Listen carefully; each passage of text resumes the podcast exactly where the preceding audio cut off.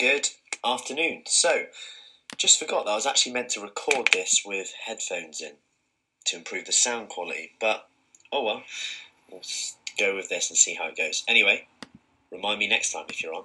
But what I want to talk about today is a recent study that came out with exercise and mental health. So, obviously, huge thing because often it's not talked about, often people go silent with it, and it can affect quality of life hugely from someone, whether it's their potential in their career, family, work, relationship, whatever it is. Um, and they showed that um, positive effects of exercise in pretty much everything in terms of depression, anxiety, things like schizophrenia, um, uh, anorexia, binge eating disorder, and was really cool to see actually. And I, and I it's more complicated than that because obviously someone who's in that state, in a depressed state, it's hard to actually think about. Oh yeah, I'm going to exercise today.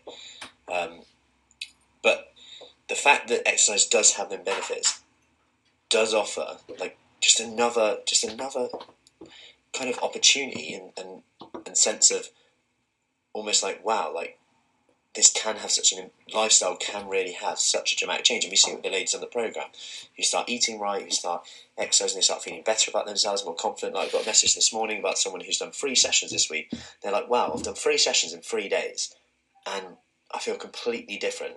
Like, and I said, I said to her, like, literally, use that as evidence to tell yourself next time, whenever you doubt yourself, that even three days' time, you can feel completely different. So if you're if you're down in the dumps right now, just know that in three days' time you could literally be so proud of yourself feeling that certain way. And I think exercise just offers that opportunity. Anyway, I want to talk about the one thing exercise doesn't do, and pretty much the only thing it doesn't do is get you to do it consistently. That's the only thing, and for me, that's because although it gives you good endorphins for some reason, and me included, I have to almost really force myself and motivate myself to do it, really get attached to the feeling of having exercise because I don't really enjoy exercising. I enjoy having exercised a lot more. The feelings I get, energy I get, almost like a mental break. Um, but ultimately, that's where finding something you enjoy and making it fun comes in.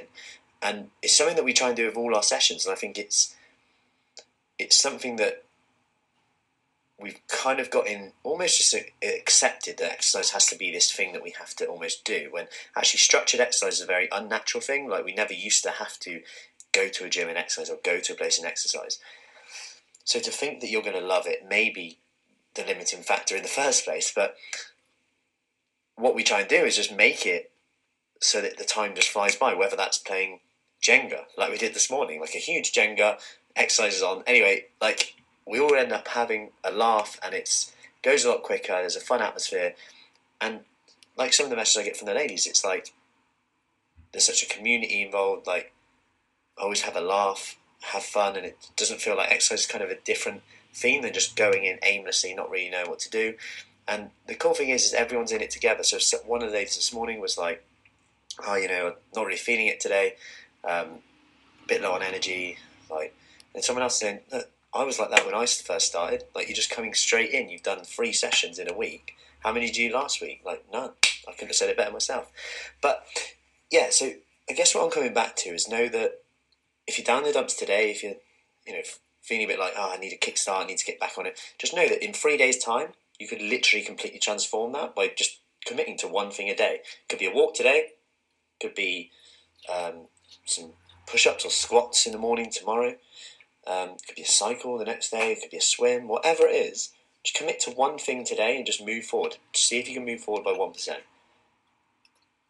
Because when you think about the costs of not doing it, to our mental health, to our body, to our confidence, our energy, and who this affects, so ask the question by not doing it, who else does this impact? Because it's not just you. Like for me, if I don't do it, I'm more ratty, I'm like less patient with kids and not as productive with work, which means I work more and have less time with family. And then if you think about all that, then it's like, oh, actually, I need to look after myself, otherwise, I'm being selfish, maybe. Anyway, hope that helps. Any questions, do let me know. Have a great weekend. And four week Kickstart program is starting next week. So we've got just over a week to go. If you do want more details on our Devizes, Burbage, Marlborough programs, um, for ladies over 40 though, um, then just send me a message, I'll get you the details. Have a great day. See you soon.